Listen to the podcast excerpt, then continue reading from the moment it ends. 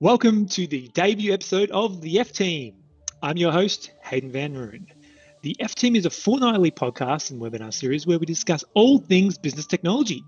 Today we'll be talking what's new in Surface hardware, uh, new Microsoft Teams features that are coming to your laptop shortly, some open networking platforms from the networking and connectivity team, and much, much more. I'm excited to introduce our next guest. He's our now a seasoned veteran of our webinar and podcast series. He's our, he's our hardware aficionado. He's the man with the best beard you've ever seen. I'm talking, of course, about Nathan Kettle. How are you, Nathan? Not bad, Dos. How you been today, bud? Pretty good, pretty good. Uh, it's a bit cold up here on uh, on Mount Dandenong, but um, we're getting there. It's, it's beautiful country up here. Just enjoy the views, mate. Let's talk indeed. About some hardware. Yes, indeed. So before we talk about the hardware, a little birdie told me that you've had a title change. Oh, somewhat of a title change, correct? Yeah. Yes. Yeah. So, w what's the what's the story with that? What's what's going on? Uh, I'm now uh, a hardware engineer and for Fast Track, so uh, a uh, a narrowing of my focus into the areas that I love the most. So it's uh, it's been a, a very good change. Very welcome. Yeah. Well, congratulations. I think um, I'm excited to see you in this role. It's uh, certainly aligned to the passions that. I've known you for a very long time, and this is uh, something I know you're very passionate about. So it's good to see that you're in your element now. And now that we've got you in your element, um, I wanted to talk to you about Surface. So, like, what what is it about the Surface series that that has you interested, or what gets you excited about the Surface series? The Surface series tends to have a solution for most use cases that you come across. Uh, it's a very well designed and very well executed package uh, across most of the fronts. There's very rarely a major issue um, with the ecosystem, and when there is, it's usually fixed pretty quick. Uh, they're very well fit and finished. Um, they sort of think along the same lines as your MacBooks. Mm. Uh, it's, it seems to be the, the, the Microsoft and Windows equivalent of the of the Apple MacBook. They're usually very thin and light, um, good portable power, uh, power and uh, long battery life, uh, and just really, really nice looking units too. So um, you don't look out of place in any of those uh, high level meetings. Um, all right, so let's start with the big news, um, or, or news-ish. Um, the heavy hitter of the uh, Surface series was released in May, and that has, you know, most people at Fast Track pretty excited. Um, I'm talking, of course, about the Surface Book three. Um, so obviously, Nathan, you're a hardware man. Um, you're really excited about this one. Um, so what what is it about the Surface Book three that has made an impression on you? Oh, what is it not about the Surface Book three that don't, All right. that Ned well, don't like? maybe maybe we just need to dial down the fanboyness. Uh, no. um, Out of all that, the Surface yeah. lineup, the Surface Book usually gets me the most hyped. Uh, mostly because of its capability. Uh, it, it's, it's the, you know, the dog that can do the most tricks, um, yeah. if, if I may borrow a phrase. So it, it's a, a much more powerful unit processing wise. Uh, it comes with inbuilt graphics, so it's, um, it's got a lot more cap capacity to do uh, uh, higher workloads, but it's also a two-in-one device. So the screen can actually split from the keyboard and you can use it as a tablet. So if you need to go somewhere and, you know, the things are a bit tight, or you're on the go, you're on the move, um, you can put it into tablet mode, use it as a tablet, get back to your office. It's now desktop again. So it's got some really good flexibility. That's pretty cool. Um, yeah, I wish I had one. Um, I'm pushing for some upgrades. Yeah, I need to need to market some more things. Um, uh, so, like, who does it work best for? Oh, well, it's sort. It's mostly uh, intended for uh, power users, so mm-hmm. content creators, uh, web designers, uh, developers, um, people that might even be after-work gamers uh, mm. in, in your own time. Uh, right. it, it's really good at C A D automation, app development, graphic design, with all the extra hardware included. So uh, if, if you find that a, a regular sort of office work laptop can't sort of fulfill the needs of the tasks that you're doing, then the Surface Book is what you need. It's essentially a, a desktop in a laptop. That's pretty cool. Hmm. And um, so what are the, the drawbacks of, uh, of this device? So some of the drawbacks would be it's a little bit heavier. Um, yep. So when you're, when you're talking portability um, from the, the total unit, uh, it's a little bit heavier than a Surface Laptop three, for instance. Uh, it also uses a lot more power, um, comparably. So the battery life isn't quite as long as a Surface Laptop three, but if you're using it as a desktop to do um, heavy compute, then chances are you're plugged in anyway. So the, mo the major drawback is if you're out all day running really heavy compute, like video rendering or C A D automation, um, you may have a recharge point uh, in, in that day. But uh, overall, uh, I think it, it does quite well. Hmm. I guess uh, if you live in Melbourne, um, you're not having to take it anywhere. So not anytime soon anyway. So that, that cloud uh, has a silver lining, doesn't yeah, it? Yeah, exactly. Yeah, very good. And, um, you know, how does it compare to competitors? I know that, you know, we're, we're all Surface fanboys, but, you know, we know that it's, you know, it's got a particular target market. So like what, how does it compare to some of the other devices in, in its kind of range? So it can support up to thirty-two gigs of memory, which a lot of laptops struggle to support uh, in, mm-hmm. in most ranges. So it is a premium product. Uh, it, mm-hmm. it looks like and feels like a premium product, and it supports um, premium capabilities. Uh, if anything, it's, it's on the high end of the market. So uh, it, it can be a little bit more expensive, T C O. Yeah. Um, yeah. But uh, you do get that performance that goes with it. Nice one. Very good. Um, if you had to describe it in three words, only three words, what would you, how would you describe it? Uh, can I do four? Uh, sure. Can I have one? Can I have one? All right. yes, I'll, I'll, the, bring, the, it up the, I'll yeah. bring it up the train. Yeah. I think it's just got some really good um, design choices. All of the compute, for instance, is in the back of the screen, rather than the bottom of the laptop. So mm. if you're on a train, uh, it's the middle of summer, you don't have all that heat sitting on your lap, you know, it's, it's going out the screen where it's, it's not a problem. So I think there's just some really intelligent design choices. Um, the strength of the hinge as well. It's a really cool designed hinge. It's got the, all these little segments to it. So uh, I think um, they really excelled in the design level. And I think just thinking outside the box with all the flexibility, um, that's what makes me probably prefer it. So the, the, the next topic I wanted to bring up was uh, Surface Earbuds. So for this one, it seems like anything Apple can do, Microsoft will do, but slightly differently. And that certainly seems to be the case for the Surface earbuds. So they were released in May of this year, so they've been around for a little while. They've got this really unique flat look about them. It's kind of like this product that I wouldn't have expected Microsoft to kind of go after. Nathan, what, what's your take on these things? Uh, it feels to me, uh, out of all of um, the Surface products, that this is possibly one of the most ambitious, and it almost feels like the future happening now um, with the way they operate, the way they look, uh, and the functionality that's starting to get incorporated into that particular um, piece of hardware.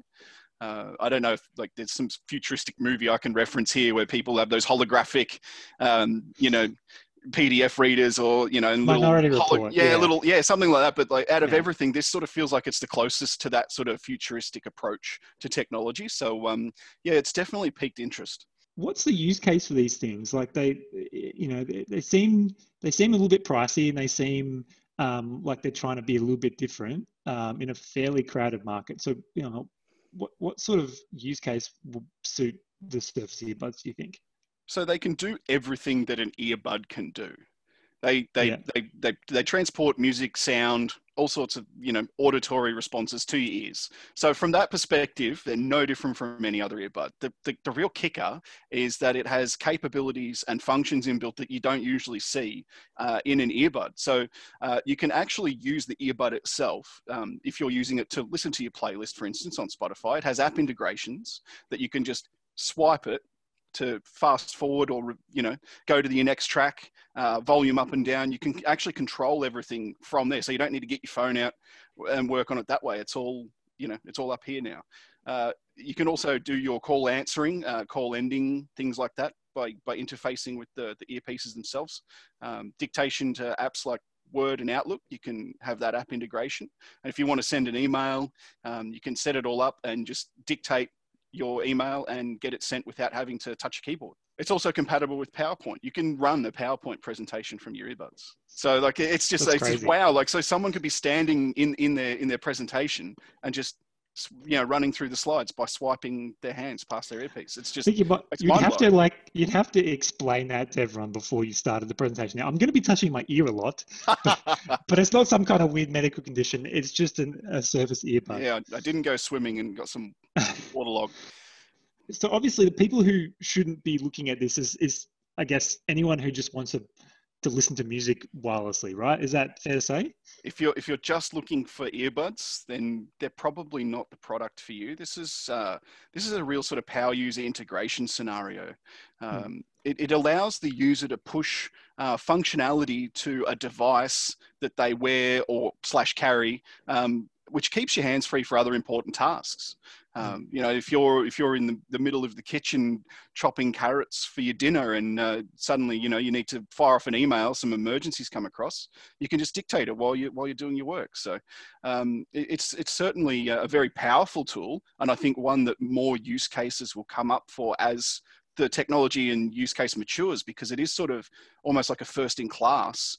Um, that, that it's still a, it's an expanding space, and uh, further functionalities and use cases will come forward as time progresses. So uh, it's it's really interesting to see Microsoft so out in front on this. Mm. It's interesting, like thinking about it. It, sound, it feels like a real like business technology play in a you know a product that's product category that's really been owned by the consumer market as well. Yeah, it does. It does get a little blurry there, um, yeah. and I and I think that's all. That's a good thing, because why can't we get uh, personal use out of out of something that you know you can use in and also in your work life? Um, I think yeah. it's, it it, cre it creates be a better value in the product, rather than having this is for work, this is for home. You know, psh, mush the two together and mm. more value. So, it, from that perspective. Um, It, it, it is really good value. Just uh, mm. if, if you're not someone who can make use of those uh, extra functionalities, then um, it's, pro it's probably better off going for something like a, a Microsoft headset or uh, a Logitech headset or something like that. Got it. Yeah, nice one. And the most important question is, would you wear them? They've got this very unique circular look. They're very obvious in your ears. Would you, would you wear them? I would certainly give them a go. Uh, I, I'm, uh, obviously, I'm not someone who's too concerned about his looks. Um, I don't know if you've noticed, but uh, what people think with, uh, with with my headphones in, I'm not really worried about. Because you, you, you take the Apple earbuds, for instance, they look like you know pieces of cigarettes hanging out your ear or something like that. Whereas these are flat and flush, so I think they're actually yeah. less visually invasive in that respect. Hopefully there's like, you know, some sort of little cover you can put on there, and I can put a little like Hawks logo or something on this. Everyone can know that the Hawks are the best team in the A F L. The next one I wanted to talk to you about was the Surface Go two. So uh, this is kind of like we talked, we touched on this hybrid tablet um, mm-hmm. uh, technology before. Um, so this has been again around since about early May, um, the Surface Go two. Um, and it seems like a pretty handy device. Where does it fit into the, the Surface mix here? Because it, it, it kind of, yeah, it's a, it seems like it, it's a fairly unique play. Yeah, it's, it's certainly a bespoke uh, device, but mm. I feel like there's, uh, there's a lot of use case for it um, yeah. for people on the go. That, that's, that's obviously why they've called it a Surface Go, because uh, if, if you're out there and you're on the move, uh, you don't really have the capacity to be lugging around a, a heavy piece of equipment. And uh, also the Surface on the Move is a terrible, terrible name. So hence the Surface Go. You're, you're the marketing guru, so I'll, um, I'll bow to your knowledge on that one.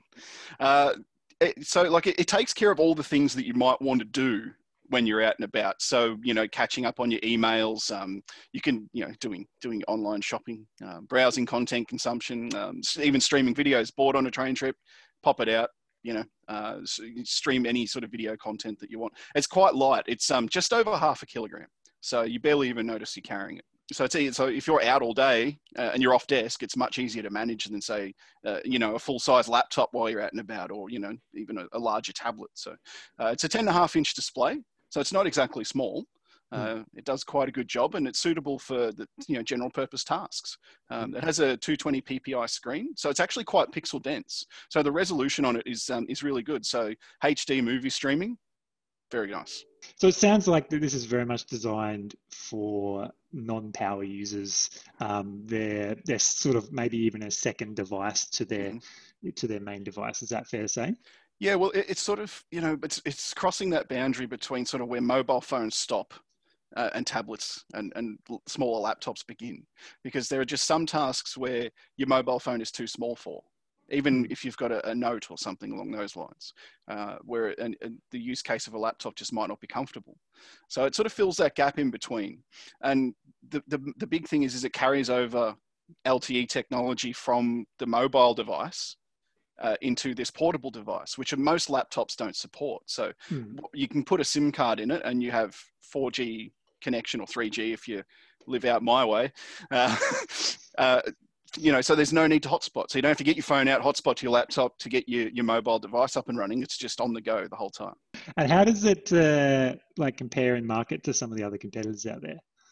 It's, it's a fairly niche piece of kit. Uh, mm. I think it stands fairly alone. There are more and more of these devices coming out. The market is there for them. So many people are now starting to produce them. Uh, like your, your, the folding Samsung phones that are, that are being created. There, I think there's a, a version two of that, um, which is vastly improved over its version one iteration.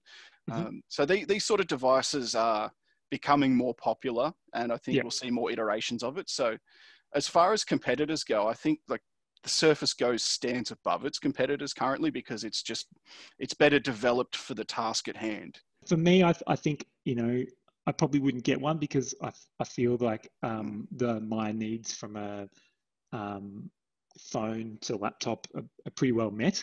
Um, but I think, you know, for like, uh, you know, someone like our, our managing director or um, some of the other people, consultants on the team who are, mm. you know, on the road, on public transport, you know, jumping between, um, you know, consulting engagements or whatever. Mm-hmm. Um, there's that also, need to get also, those little tasks done, right? Yeah. Also, like technology installations. So, mm. um, one of the things that we're working on outside of of this discussion is um, automation um, and that sort of thing in the home and the office. So, having something small, light, and portable that's going to last all day that you can conduct those tasks on uh, would be much more preferable than to be lugging your laptop around everywhere. Especially when you've got tools and bits of kit to install and stuff like that. You, you want to minimize your carry as much as possible. Uh, I just wanted to give a quick plug to the Fast Track store. Um, so, I believe that is uh, publicly available now. Um, particularly for our customers, and they can check out, um, you know, our broad range of Surface um, and other hardware um, on the device, uh, sorry, on, on the, on the, on the store. So um, go check that out. Um, you can uh, expect some, our customers can expect some, some emails about um, how to get access to that. Um, and we'll put a link in the description as well.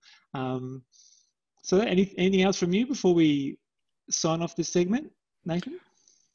Uh, yeah, just um, stay tuned for this because there's a lot of movement in the hardware space. And I think with the, the global situation, um, more and more people opting to work from home or finding the need to work from home. Um, there's so much more we can do uh, without having to be in an office. And we're finding that out. And, and it's been a pretty big revelation to a lot of companies. So um, get, keeping ahead uh, of mobile technology um, is going to be a pretty big emphasis, I feel, in the next twelve months. Mm, definitely. I think um, we've all got to be on our toes and, and be adaptable and agile and all those, you know, terms that we throw around. Um, it's never those terms, those wanky terms have never been more appropriate. So um, uh, I think that's a good point. Well, um, it's been a pleasure, Nathan. Thank you so much. It's been great talking to everyone. Look forward to hearing your thoughts uh, in the not too distant future. I'm excited to announce our next guests, um, starting with uh, our leader of End User Computing team. He's the dynamic Bart Ferguson. Welcome, Bart. Hello, welcome. I'm happy to be here. It's good to have you here, mate. And uh, our Commander-in-Chief, uh, the Aviator, I'm trying out that new nickname, uh, Mister Yoni Kirsch. Welcome, Yoni. Hello, mate. How's it going? Good. How How's do you feel about that? For you? The Aviator. The, the Aviator, do you like it? Yeah, it's not bad. Not bad. All right. We'll we'll we'll see if we can. What uh, aviator doesn't on. like, uh, you know? Yeah, I, I I I would just accept the Leo reference, if anything. The Leo reference. DiCaprio. Oh, right. You were saying that I'm a Leo. No. Oh wow. You know, that's funny. Does that mean something? No. Well, I got a joke maybe. for you, Haydos. Yeah, hit me. How do you know if someone's a pilot? Uh, they. Um, I don't know how. He'll tell you. Uh, yes, yep, yes. I think that tracks well with the pilots that I know. In this segment, we're going to be talking all things Microsoft. I'm really, there's been some cool developments in Microsoft Teams and in endpoint management that I'm excited to chat to the boys about. And hopefully there'll be some time for this, some discussion about some recent cybersecurity threats that uh, businesses, uh, Australian, Australian businesses in particular, should be looking out for.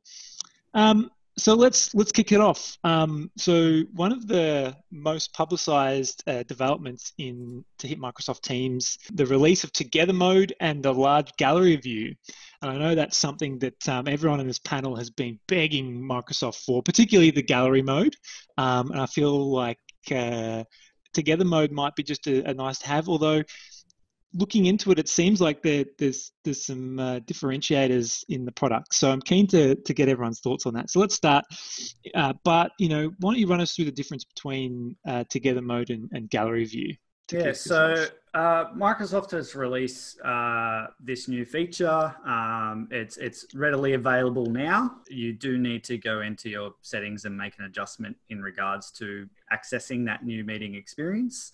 However, once you're there, it gives you the opportunity that when you're joining a meeting of nine or more people, uh, you're able to select two different functions. One being large gallery, in which uh, you'll be kind of designated into little squares and allocated kind of evenly in your uh, window.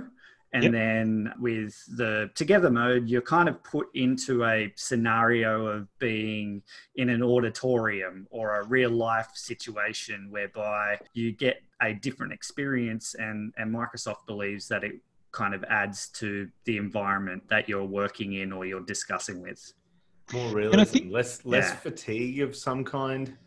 Yeah. yeah. Yeah. So I read a little bit about the online meeting fatigue, and given, I think it's got something to do with your ability to actually, with everyone on, on one screen, it allows you actually to make eye contact with everyone, and everyone has the same view. So in, you know, in gallery mode, I think everyone... Yeah, the tiles get laid out differently. They get laid out differently for everyone. Whereas in, in Together Mode, everyone's looking at the same people.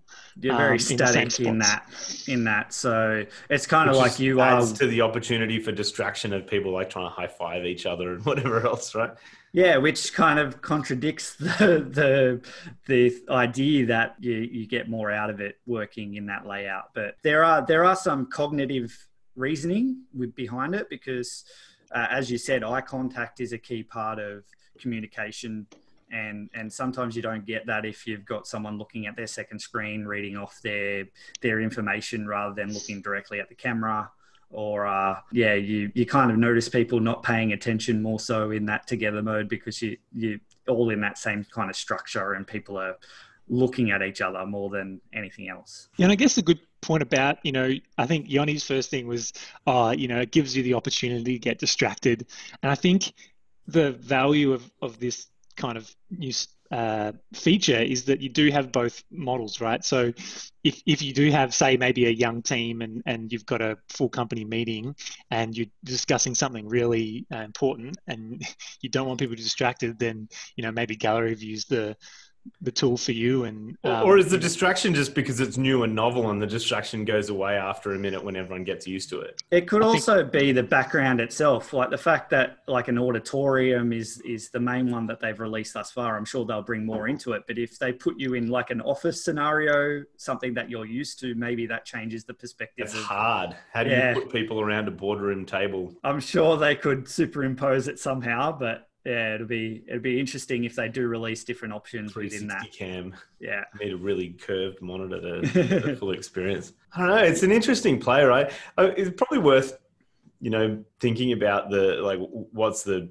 catalyst to make all of these new view modes and everything that, that are going on. You know, I mean, uh, uh, certainly um, uh, current world events are. Um, Uh, the thing that, that drove this, you know, back in at Christmas time last year, you could have a maximum of four people, four video feeds up at one time uh, in a Teams call. And, and still inexplicably so on a Teams room system. um, but, uh, but yeah, you know, obviously uh, the, the move happened to move the normal, uh, um, the normal uh, gallery mode up to nine nine video feeds, and that still wasn't enough. Like, for, for, you know, we know that firsthand. On a Monday morning, we have our uh, our all hands meeting, and you know, you just like it really detracted from the uh, scenario. I think this time last year, it would be unusual for us to have more than four video feeds because we'd have a couple of different meeting rooms in offices full of people, and you know, sometimes fifteen people in the boardroom next next door here. It kind of cuts down the number of feeds quite quite dramatically. But that's right. All of a sudden, overnight, we found ourselves with everybody sitting in their bedroom or whatever at their house. Mm. You know, def, I, I, I felt it. It was, it's really hard to have a, a collaborative meeting with, you know, twenty people with, without being able to see everybody at the same time. That's yeah, right. I can, I can only imagine other scenarios like a, a teacher, like an educational based person or anything imagine like that. that. Yeah. The and kids think, that figure out that all they need to do is not speak and they'll, their face will never appear on the Yeah. So uh, I think Microsoft have, have um, done an all right job in, in releasing it, although the, the time frame of it Uh, is a key point of conjecture as well. Yeah, they took, what was it, four months or whatever, you know, of everyone begging them for it, arguably longer. Yeah. Is, do, do, does anyone have any insight as to why it took them so long to, to release this? And why oh, look, it took I mean, a... it's, uh, you know, it's, it's, it's immediately apparent that the, uh, the catalyst for it took Microsoft by surprise. I mean, mm. who... it took everybody by surprise. Mm. Um, but, you know, Microsoft Teams is a big platform. Mm. Um, I don't know the stats off the top of my head, but there are, there are many, many, many millions of users. Microsoft long since learned a lesson about shotgunning updates into, into production without, without a bit of rigor. Um, yeah. And so, you know, four months to, to totally re-architect the way that they do the, the, the graphical layout in their, in the meeting platform doesn't seem unreasonable to me. Um, yeah. And not only that, but uh, Microsoft are forward thinking. There's new features and new functions that they've got in the in the um, pathways that if they didn't do this right the first time, then they're not going to be able to go back and change the implementation. So yeah. yeah. Well, and that's that's evident, right? Because otherwise, it would have been a simple change to go from two by two to three by three or. What it, you know, whatever, whatever region it needs to be. Yeah. Yeah. yeah. Um, you know, obviously it required some significant rework or it wouldn't have taken that long. Yeah. You know, how do you get access to this? Does everyone have access to, to Together Mode and Gallery View right now, Bart, or? They, um, they do as long as they're, they're updated to the latest version of Teams and yep. that, that new mate, um, new meeting experience option is checked within um, their team settings. Um, yep.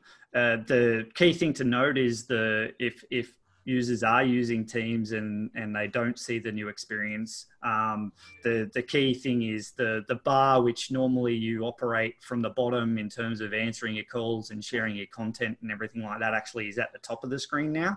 Mm. Um, so, and it'll be popped out into a new window. Correct. That too. Which thank you. Well, mm. it, it, it, Um, everything, if you're using your, your Teams as your one-stop platform for your file sharing and, and your chat messages and everything else, it makes sense. Yeah. Again, just, you know, extra distraction features, making it easier to get distracted while you're on a call and go start IMing your mates. Yeah. I mean, I've personally found that uh, pop-out window so helpful though. Just, you know, I'm, I'm absolutely, I'm using Teams to do a lot of different things and including different people in conversations, and just being able to have the two windows open simultaneously is amazing. Feature request. Um, it's still not quite right. The, the, the one thing that still needs work is the handling of um, content sharing inside mm. a meeting. We're still in the position where we're forced to, to make a decision to choose between having a good video experience and having a good content sharing experience. Mm. Um, uh, when, when we're the recipient of the content sharing, mm. um, which, which is just still really, really frustrating.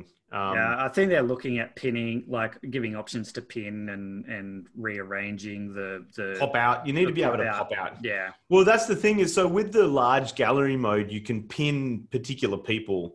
So, you know, you've got fifty people in a call and you can take the best looking people and you pin them so that they turn up bigger than everybody else. But you can't pin the content. I think it's a technical limitation, to be honest. I think it's, it's the, there's still some challenges to work through in terms of how um, the content finds its way into the video feeds. I think they're kind of sitting in a different place at the moment. But that, mm. that would be, that that's the big clincher, um, is being able to have the content split out onto another window and perhaps even a different screen if if you wanted to. I know it's a, it's a personal pain of mine when you're in a meeting and you're listening to someone talk and you need to see what's on their screen. Sometimes it's like a planner board or something fairly, an Excel spreadsheet. And I just, I don't want to, I, I want to see it there. I don't want it to go away, but I want to see the person who's talking to me fairly yeah. big. It's equally important to see that. And particularly for our business where, you know, even pro, you know, pre world events, um, you know, our team is very collaborative. collaborative across Sydney and Melbourne. And are we not saying the C word? Is that a thing? uh, whatever. Like I'm just, I'm, I'm just sick of saying it, to be honest. Yeah, yeah. Um, COVID, COVID, COVID. Oh, it's behind me. Um, uh, but, uh, but yeah, so, I, you know, I'm just, I'm, I'm holding out for that, to be honest, because um, I'm, I'm sick of looking at an Excel spreadsheet and a tiny person down the bottom. I'm, I'm really holding out for that. So it's not just me. You know, yes. You can switch, right? You, if you click on them, If you, yeah. click on the, if you click on the thumbnail of the of the video feed, it puts the thumbnail big, and then it make puts the the um, screen sharing. That catches yeah. me out quite often. Often I'll I'll do that because I, I would almost prefer to look at people's faces. Um, mm-hmm. Then you know the content they're sharing is nine times out of ten they're talking about it, so you don't really need to see it anyway. Uh, I, I quite often get caught out. Someone says, "Oh, if you look here," I'm like, "Oh, sorry, I actually wasn't." I had that minimized. Yeah. Um, well, yeah, I think the what we can all agree on there is there's some pretty, pretty big stuff happening um, with together mode and and uh, different views, and I think yeah. that you know you want to just see that continue and see them continue to optimize it. And I don't think we're, I don't think we're unlikely to see um, any slowdown on on investment in, in Teams. It's a big thing. And in fact, there's a couple other features I wanted to raise too. Um, oh, before you before you go, um, yeah. have you heard about what the N B A is doing with together mode? No, I heard this secondhand, but um, uh, I, I heard that they've that you can buy a ticket to the N B A, and um, you get put in like they're grouping people together, fifty people at a time, and then they've set up big T Vs around the court, and that's so crazy. All the fans in together mode. So you're playing ball on the court, you can see you know the whole groups of fifty people per per T V. That's cool. Watching it. Yeah, someone got excited. They had Shaquille O'Neal in their, in their call, you know. Uh, I think that's um, awesome. There's a plan to do that for the N F L draft as well, coming up, something oh, yeah. along those yeah. lines. So uh, I want to cover up some other topics before um, before we run out of time. Um, live captions and transcripts is coming. It, it's announced, but it's not here yet. What are your thoughts on this, guys? The value of this live transcripts for Microsoft Teams meetings, for live meetings? I think it's uh, in a similar vein to some of the stuff that we talked about with the together mode and, and gallery mode. Sometimes you can get a bit distracted within a meeting or you've, you've got other priorities, and it's always handy to be able to go back to a transcript as it's as it's live. Um, there's also obviously the, the use case scenarios where uh, uh, someone might have a disability or, or not be able to communicate like or understand. Not speaking English-itis. Yes, yeah. Which is usually me more often than not. I don't, I don't know how my trans translations would actually appear sometimes. You'll notice um, I've left you alone this morning, Bart. Yeah, I'll I'll put myself in it, but that's all good. Um, but yeah, no, I, I think um, uh, I think it's in preview at the moment. So I think there is some uh, available options that um, people can uh, implement for their for their meetings uh, at this point with the latest update. So. Uh, I, I think it's a, a good addition. I think it's a needed addition. It's probably more of a, a niche, but they're, they're tying it in with Microsoft Stream. So you can actually go search those transcripts and then be able to bring up that section of a video if you've missed it. So yeah, that's the value, I think. Yeah. yeah. You know, OneNote has done this for years. So um, if you record an audio or a video memo or something in your OneNote book, um, then asynchronously after the fact, Um, it, it transcribes the um, audio, and then if you go up in the top corner of OneNote and search for some string, um, then it will it will bring up that audio thing. So oh, two minutes and thirty-four seconds into this audio, somebody spoke about barbecue chicken. Yeah. Mm-hmm. Um, And, uh, and you know, it's got, I think that's a good point, Bart. The searchability is is one big side to it. As you say, with it integrated in with Stream, the ability to go into your, you know, in, in, and do a SharePoint search or search everything from your Microsoft world, and in one place find um, keywords from your email, from your Teams conversations, from your files, um, and from recordings of meetings that you had. Incredibly powerful. So if you think the two main use cases for this is searchability, mm-hmm. so from a data point of view, and then, uh, um, you know, globalization, com- communication, improving communications, either because you need to translate it into a different language or you just need to make it available More for accessible. Someone who's hearing impaired or whatever it is. It's not new functionality in either case. So um, uh, PowerPoint, as you say, has had the live transcription and translation, the captions on the go for a little while now, a couple of years, I think, um, yep. in general availability. Um, and OneNote's had the the transcription. I mean, you know, we've gotten pretty good with uh, speech to text by this point. A few a few small uh, small platforms out there in the world, um, most of them with with female names associated with them. Um, that uh, yeah, you know. It's it's it, it, we've gotten to a level of maturity that we, we should be able to do this stuff pretty easily, and I for one think it's uh, um, you know a, a pretty good thing being able to translate stuff through Teams, whether it's via video or I M or whatever, is um, um, is pretty powerful. We, we have some some business partners that we work with um, that we communicate over Teams with, and um, you can tell that they're not reading my messages in English. And they're not writing messages back in English. And it's pretty awesome being able to have an I M conversation with someone in a different language. The virtual breakout rooms. This is a, a feature that's got fifteen thousand votes on the last time I checked on the Teams user forums. Um, and it's now on the product roadmap. How many does Large Gallery View have? I, I didn't check that. I think it had forty thousand before it got implemented, something along those lines. Yeah. So, uh, but no no need to keep up voting this one. It's on the product roadmap unless you're unhappy with the uh, timings associated. But I think it's scheduled to arrive um, sometime in this calendar year. Uh, um, it's, yeah, it's scheduled for Q four. Um, Q four, okay. By the, by the looks of it, um, they've got a roadmap of starting in October onwards. So it'll it'll be released per license. So if anyone who's not familiar with um, virtual breakout rooms, um, Bart, do you want to just take us through what that what that actually is, what that functionality yeah, is? Yeah, essentially, if you have a large meeting, say fifty people or so, it means that you can break them out into individual smaller meetings and then um, be able to allocate them in a, in a means that um, you need to, whether that is uh, randomly. So you could have a...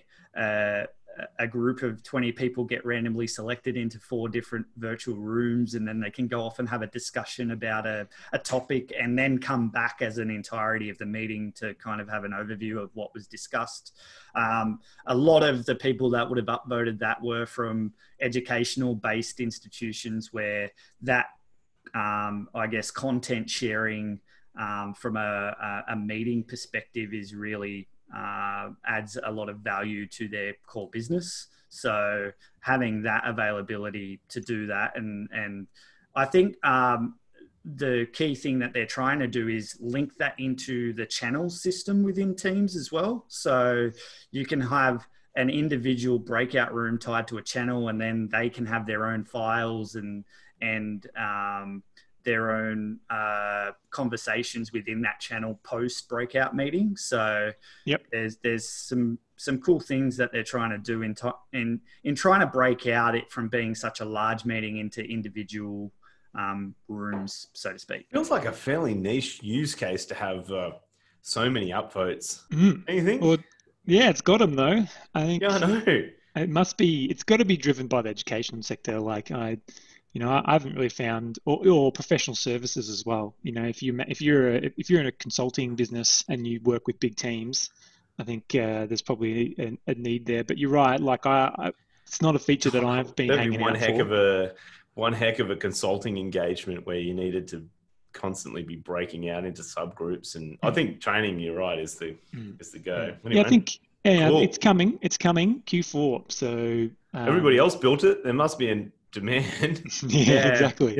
yeah, yeah. You know, there's a whole bunch of other features I just wanted to flag for people to go check out. One exciting one uh, is Microsoft, uh, so is uh, Teams Rooms Remote. So it basically turns your um, device into a con- remote control for Microsoft Teams Rooms, which is pretty cool. Um, there's some Cont- Cortana integration coming. Yeah, you can only have coming. Four, four video streams on it. yeah, I'd be, I'd be. Uh, I'd be downvoting the Teams remote and asking for the um, for the the Teams rooms to be updated before that one. Cortana integration's coming in too, which is going to be pretty cool. That'll be cool if they tie it in with Teams um, voice or Teams calling, because then you can ask ask Cortana to make she a call. She who shall for not you. Be named. Indeed, I think you've got Cortana switched on. Cortana. There's also suggested replies coming. So basically, if someone's annoying you and you're in a meeting, there's suggested replies that, that you can say, go away. Um, so that's what I'm looking forward to. Um, there's live reactions, I think, which is going to be pretty cool. So I seem um, to have mastered that manually. I don't need any suggestions. Uh, can um, we back up a sec, Hayden, or are we getting yeah, the hurry up here? Let's back up. The, I, we the, could, No, I just wanted to talk about the um, Teams room remote for a second. Yeah, go for that, it. Yeah, yeah. That's um, that's an interesting play. At the moment, you need to have a touchscreen wired into your um, into your Teams room system, you know, in order for that to uh, to have that functionality to control it, and uh, you know, having something that can be a bit more portable than that could be an interesting use case for some some people. I think the best experience will always be with a fully wired kind of set up, and you've got more flexibility in that regard. But yeah, certainly having having the option is uh, is not a bad thing. Zoom's had that for quite a while, that if you didn't want to have a wired whatever, you could just have an iPad sitting there. The other the other ones I wanted to raise was the live reactions. So I think um, this ties into what we were talking about with um, you know uh, you know meeting fatigue. And so I know with like a large gallery view, if you're talking say in a town hall kind of scenario, and there's lots of Um, you know, and and you're the main person speaking, a good way to get uh, to get a sense of everyone's reactions. It's very hard when you're looking at twenty people on a screen to get a feel for how everyone's feeling about what you're saying or the content you're delivering. So being able to just have those built-in reacts, essentially, as in like a, there's a clap hands and a thumbs up and a, all that sort of stuff, that's coming. And I think that's gonna that's actually going to be more powerful than I think you might first think. And the other one is uh, video filters. So I know um, there are some limitations with webcams, and some, some of the older webcams don't always work um, the way you'd expect them to, or, or they have trouble with lighting.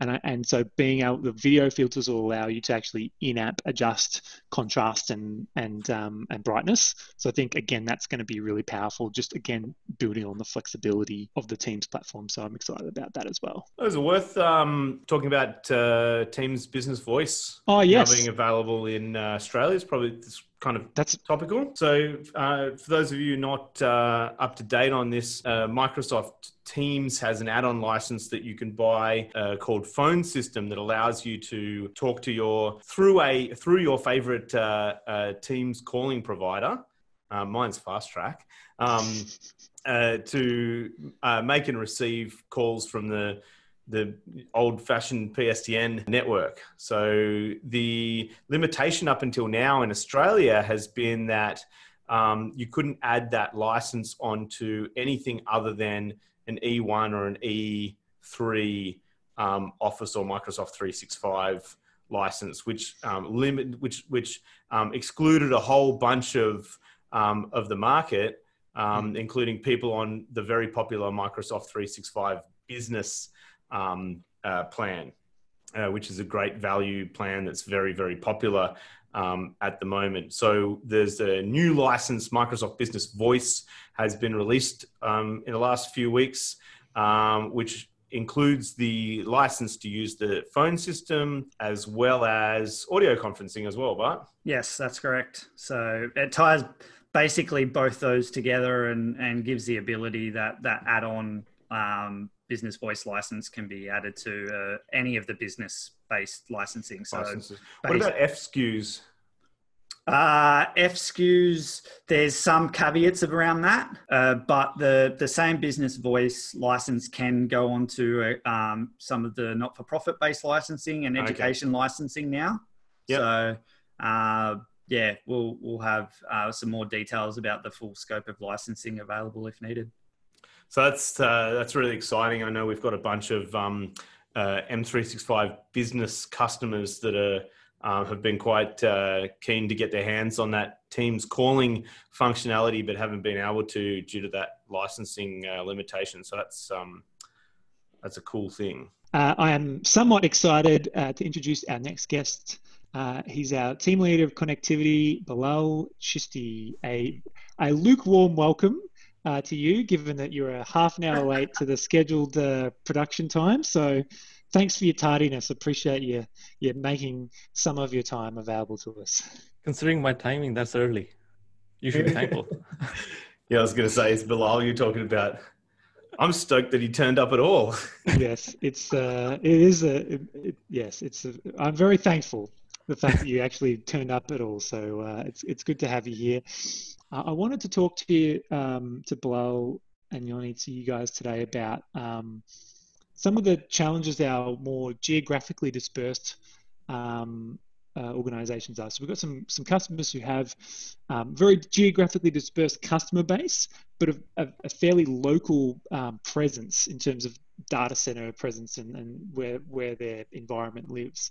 Um, and as a result, uh, some of these customers, um, some of our clients' customers who are accessing um, these their, our clients' services, Uh, have run into some latency issues, and we've we've come up with some some different ways of solving those those challenges um, and allowing our customers or our our clients to to reach new markets and access new customers in, in new markets. And I'm I'm keen to hear um, you know how we went about solving solving those. So, Bart, do you, uh, Bilal, do you want to take us through those?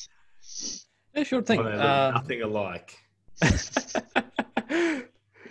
Oh, the people can't see, right? So no, they can see. Yeah, okay, that's yeah, what we're yeah. Okay, so to start off, like I, some of our customers, like just not our customers, like business in general, like more and more people are like moving towards the cloud, and you are having more and more resources which are being accessed remotely, just not from on premises, and especially since post-COVID as well, like you have very few. very small part of the workforce, which is actually in the, inside the office, which is now accessing those services via the corporate van. So you're coming in from the outside. Uh, suppose, for example, a company is based in, say, Australia, in Sydney, but they have customer bases here in Singapore, in India, in Hong Kong, so on and so forth. So if they have their resources based here, or uh, those customers will be coming in from abroad, and the latency from those locations might not be the best. Uh, It might be, it might not be. The issue is the variance. One day you might be getting a pretty good one, one day you might be getting a poor one, and that is an area which is completely outside your control because that is completely upstream. The great unwashed internet. Yes. So how do you try and solve this one? Like, how do you manage that latency to take it from an unmanageable one and get into, into either a manageable range or like a pretty decent range, which suddenly allows a whole new market for you to open up. Customers which were complaining and were not getting good experience now can get one. And for that, the virtual point of presence uh, is one of the reasons, like one of the things that we're pushing some of our customers as well, who has this, who have this sort of unique business case. So what that basically is, uh, we have a point of presence nearer to the clients, the customers, the end customer, the end user actually. And we funnel traffic to that point of presence. So now you're sh shortening the distance from uh, the end user to the point of presence, which has to go over the public internet. The smaller that is, the, the lower the variance, and the less chance that there'll be like more latency issues. From there onwards, you can suddenly on-road that traffic onto uh, a dedicated link between data centers, between those point of presence. So say between Singapore and Sydney. And that's a dedicated link that has S L As. So if it has, if you have higher latency, you can actually go to the provider and say, okay, this is what the issue that we're having. This is what the agreement was. And suddenly you have cut down that latency, and suddenly, and you also have a sort of uh, guarantee that, okay, it'll be within a certain range. And yeah.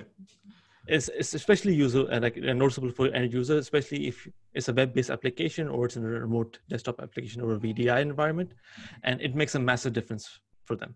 So this is not a new concept, right, Bilal? Like uh, um, cloud providers have been playing this game for uh, a long time now. You know, when when Microsoft um, uh, got into the um, the kind of enterprise cloud SaaS space with, you know, B P O S, then Office three sixty-five, they started that process with the fantastic asset under their belt um, of the third biggest I P network in the world, right? Yep. So they owned all of the M S N fiber and all of that, um, all of those assets.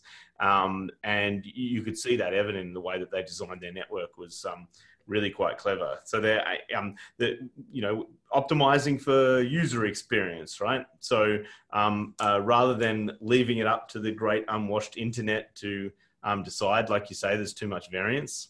Mm. The that's concept sort of is... Yeah, that's sort of the way which A W S goes, right? It's the opposite, right? Yeah. So yeah, so A W S tend to optimize for cost, right? So they'll they'll leave you on the internet where they're not paying the bill um, yeah. until the very last minute, and then they'll bring you on only local to the data center to keep the costs of running that network down. Um, but to be fair, you know, Microsoft um, had that asset um, available to them, and as a result, have been able to take this. Um, what, what's called cold potato routing approach, right? Yep. Uh, so to get the potato as quickly as you can and keep it, you know, within your realm of control for as long as possible, um, uh, which is ultimately the, the concept that you're describing here. Exactly. So, the only difference is in that case, uh, you're basically tied into Microsoft's network, right? So if you have resources in Azure and so on and so forth, yeah. But if you have your own on-prem infrastructure, and if you're not tied to one cloud provider, then the solution that you have sort of become less and less like, yeah, there's yeah, not much in the market. I'm not saying use yeah. Microsoft's network. I'm yeah. saying steal their idea. Exactly. And you can apply to anything else as well. Like you can have your own custom ranges, like your own I P network, advertise what you want. You suddenly have a, a far larger degree of control over it as well. Whereas with uh, other services, you're basically depending upon how they do it. So yeah. there's like more control in this case, and you can tailor it according to your specific needs and depending yeah. on the location as well. Yeah. I think that's right. You can tune it up to get that, um, you know, cost versus user experience uh, analysis um, uh, ratio correct. Yeah. Um, and, you know, it, there's a, there's a bunch of different use cases here. You kind of only been speaking to the, um, uh, the, the, my customer Um, or my end user is not near my platform scenario, yeah. um, uh, that kind of isolates the a whole no, another set of use cases that we've probably seen even more frequently where um, some provider or some source of data that I need to be close to my platform um, is not close to me, and uh, I'm forced over the internet to use it. Yeah, which are very sensitive to jitter and packet loss. So in that case, like you... you're not that much worried about latency, but jitter and packet loss, those are of the utmost importance. If you're sending a database call, you want it to go through, no yeah. matter what the other end system is, maybe it may financial or something else. So yeah. Yeah, so I was going to say financial uh, services, we're seeing a lot of that stuff. Um, niche connectivity solutions for financial services, big at the moment, but it's not limited to them. It's anywhere where your platform is, um, uh, you know, kind of not in the same location as your, um, as your providers. Yeah. And I think another thing as well, like once you spread it out, you still have other controls. So in those different uh, virtual points of presence, uh, you don't really have a D C presence. So you're not investing in, in hardware, but you can still connect to other cloud providers in different regions and connect them to your network and out. Uh, basically, whatever your problem you're trying to solve, you can sort of augment it into this one and make it like one cohesive thing rather than just having random different things lying about. You can just have one central thing which ties everything together. Yeah, and, just, and and I guess at the end of the day, it's all about expanding your sphere of influence over the user experience at the end of the day, right? Yeah, definitely. And it gives you more options as well. Like, for example, one of our clients, like they wanted to go with a third-party vendor. They didn't like anyone's in Australia. Like, okay, yep. they went with someone abroad, in, in the U K in this case. Uh, but if they were... they, if they didn't have that option, they would have had to do business with someone whose business practices or everything else they did not agree with. Mm-hmm. So. Nice one, guys. And um, sorry, I just uh, had some internet issues before, which is funny to, given the topics we were just uh, discussing. Um, so, you know, are there any kind of um, use cases where, you know, a virtual P O P might not be, you know, well suited to, to? um, yeah, for sure. Um, at the end of the day, there's... Uh, um, uh, you know, we were talking about Microsoft earlier whilst you were... Um, off, you know, enjoying the benefits of Australia's national broadband network. Um, and, uh, and we were talking about how, how Microsoft uh, use their network assets to um, uh, improve the user experience with cold potato routing. So um, to answer your question, I think the scenarios where that isn't going to work is at some, at some point the speed of light um, comes into play. And so, uh, you know, you can certainly optimize Um, uh, a user experience. You can remove the variance um, that's present on the internet, um, but you can't make two locations, uh, you can't make light travel between two locations faster than it does. Um, you can't open so, a wormhole, yeah. Sorry? You can't open a wormhole. Yeah. So uh, uh, I think that those scenarios are where, um, you know, uh, network tuning is never going to replace geographic spread um, from a, a global um, service provider's point of view. Uh, and then it comes down to your application. You know, what, what is, what are the requirements for an acceptable um, user experience? So there's a huge amount of variance even within web applications. Some web applications will um, suffer latency uh, um, uh, very, very well. I mean, I, I, you know, um, H T M L is a, Uh, the language or the H T T P protocol was written for um, uh, data connections that were far less stable and far less performant than the ones yep. that we have today. So, um, uh, but you know, people are doing things with it now that I don't think were ever envisaged. um, uh, but yeah, it, even within a, a web-based application, there are some applications that will work just fine with Um, a second of latency on them, and there are some that just simply won't. Um, so yeah, I think I think that's probably the key um, the key scenario here is the the um, uh, the, the situations where um, the latency is just too high, regardless of what you do with it. Sometimes there's just no substitute for being local, uh, and then the other scenarios where it wouldn't be a good idea is where it just doesn't matter. Thanks, guys. Um, the next, the other topic I wanted to raise today was around open source networking. So this is the, there's a bit of a trend that we've noticed over the last few few years towards um, uh, an embrace towards embracing open source networking um, and moving away from proprietary networking solutions. So I'm keen to get both your thoughts on kind of what's kind of motivated this, this trend towards open source and. And, and what the kind of benefits and, and challenges associated with it are. So I might um, start with you, Bilal. What are, what, are your, what are your thoughts on this? I think primarily cost.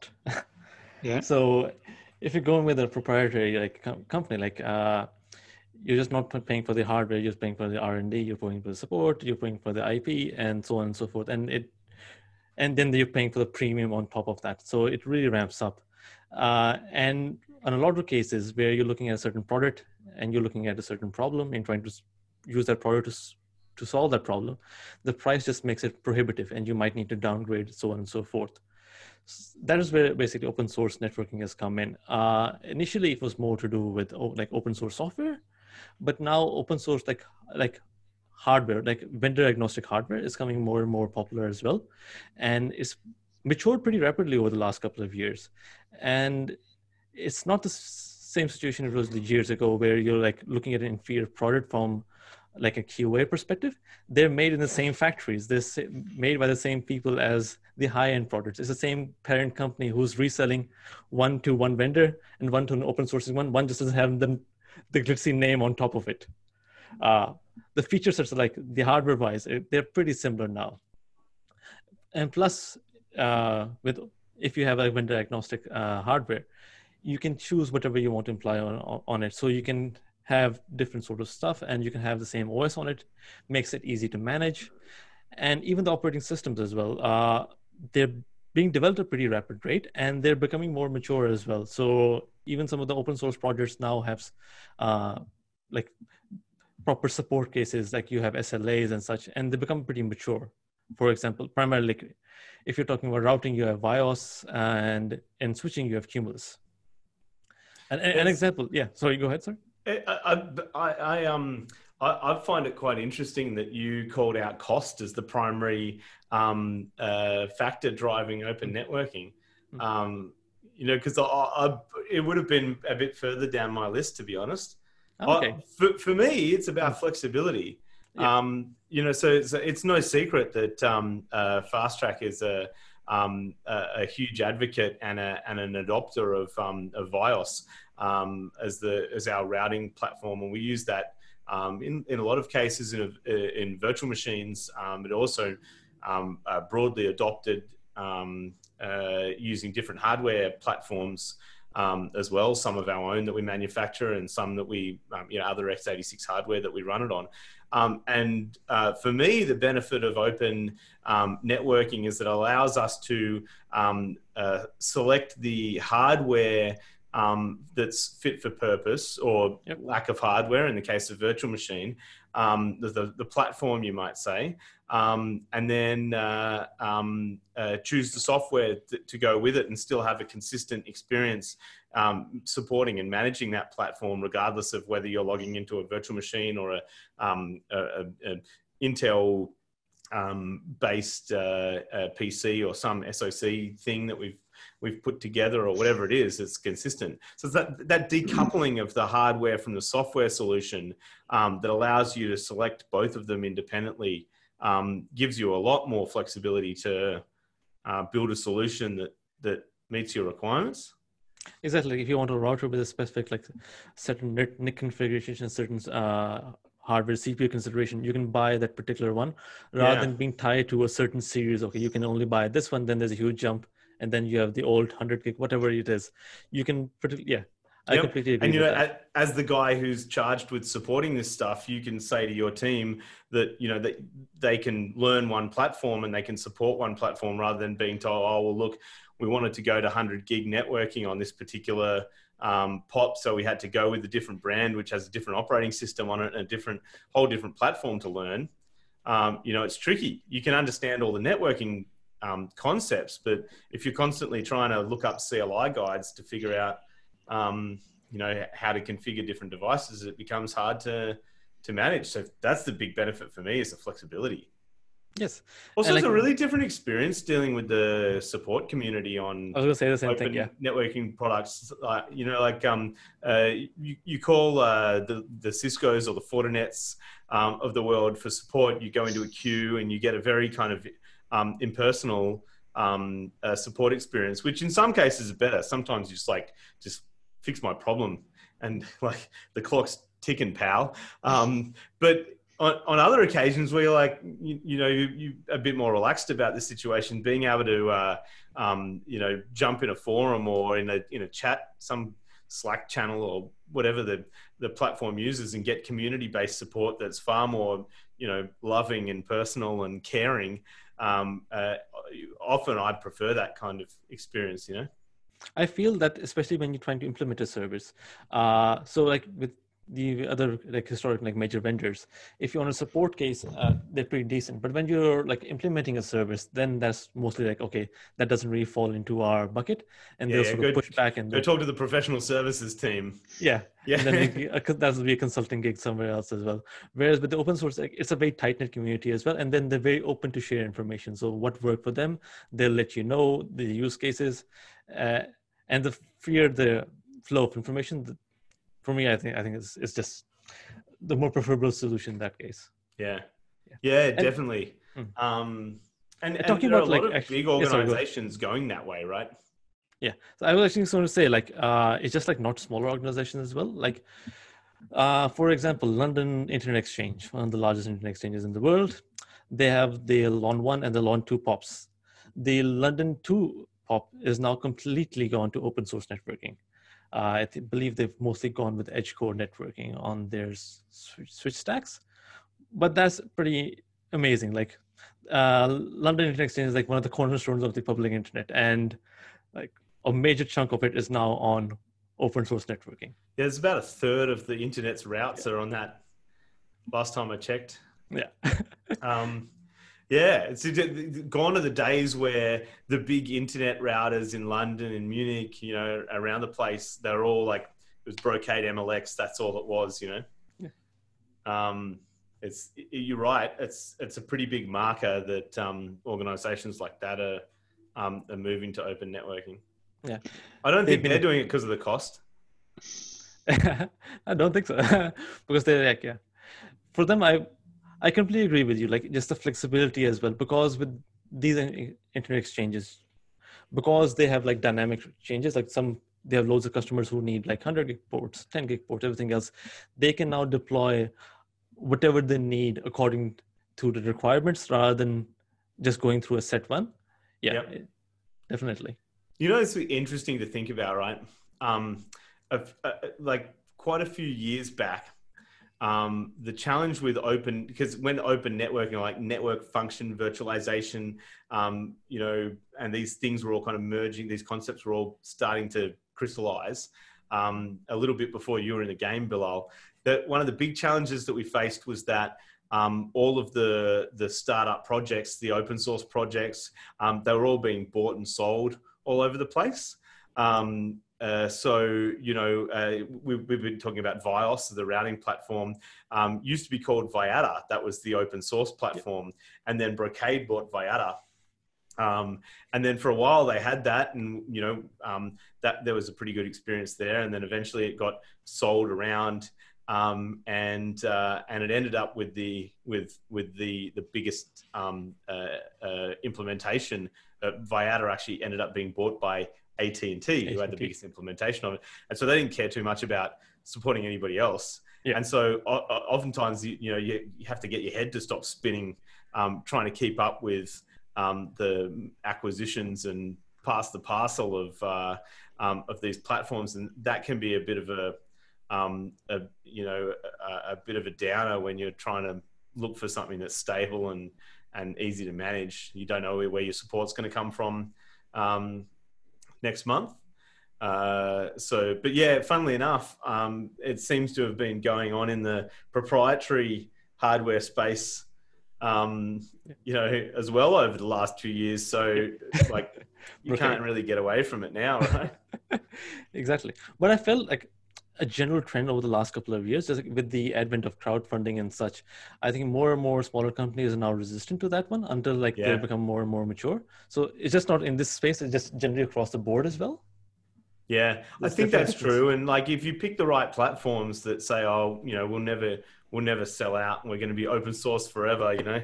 Yeah. Uh, and, um, and it's like, um, yeah, I don't know. It's a, it's it's a tricky tricky game to be playing. Like, yeah. You saw Cumulus got bought ones... by Mellanox recently. Oh, okay. So Mellanox being one of the yeah. biggest uh, um, uh, manufacturers of open source switching hardware that runs Cumulus, now owns Cumulus. So what is that going to mean for everybody else? Like, who knows, right? Yeah. So if you were, um, you know, rolling Edgecore with Cumulus on it, I wonder, you know, I wonder, I wonder what they're thinking about how the product's development's going to change. Mm. Definitely. You, just to round out the discussion, because we're we're running out of time. Mm. Um, uh, do you lose anything by moving away from a proprietary-based um, networking gear and going to open source? Is there, you know, just playing devil's advocate here? Yeah. Yeah. Well, you do. You do. I mean, you're in a scenario where ultimately you have you're replacing one vendor or one throat to choke with two. So you've got you'll have a hardware vendor and then you'll have a software vendor. Whether whether you pay them money or not is a another question. Um, and so you know you you lose that.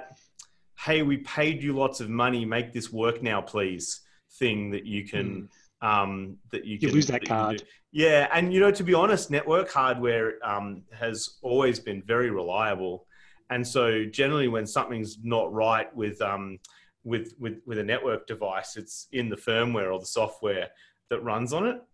Um, And so, you know, you move away from a, a proprietary, you know, the Ciscos of the world, um, you lose that, uh, that kind of level of support agreement that you might otherwise um, come to expect. But that being said, as Bilal mentioned, some of the open networking software projects have really good quality professional support that you can pay for now and still be miles out in front from a commercial point of view. Um, and so, you know, you buy, you buy a support plan for Cumulus just the same as you would for, for your Cisco Nexus switch. And, um, and yeah, so I don't know, maybe I've talked myself out of the thing that I said you lose, to answer your question. So you lose, also, it depends lose like how much your investment invested in one platform as well. So if your entire platform organization is on one platform, it makes it a bit more difficult to move. Like you can do piece by piece, but if you're like already have multiple vendors, then you already have an issue where like it's just too much segregated. In that case, it sort of makes sense to like unify and just make it easy to support it internally and externally. Yeah, and also um, uh, people is a, a challenge. Um, it's if if if your primary concern was being able to find people to to support and manage your platform, then you'd just you'd, you'd pick Cisco every time because everybody, it's the de facto industry standard. But it doesn't mean that they're the only guys doing good stuff out there, and it doesn't mean that the price is right. Um, It, it, but it can be a challenge, you know, some, sometimes if, you, if you're trying to hire network engineers, um, oftentimes you'll find people that'll turn their nose up at, at open networking and, um, you know, other, other vendors. So um, it's still not quite mainstream everywhere yet. But I, I don't think that's the end of the world, to be honest. Mm-hmm. Anything else, Bilal, that you no, lose? That's pretty much it. Uh, no, that's pretty much it, I guess so. Yeah. So it's about, sounds like it's about knowing what you lose and the and and working around it. So if you if you if you're losing that, if you're adding a throat to choke, we'll just build around the a process around making sure that you can choke two throats simultaneously.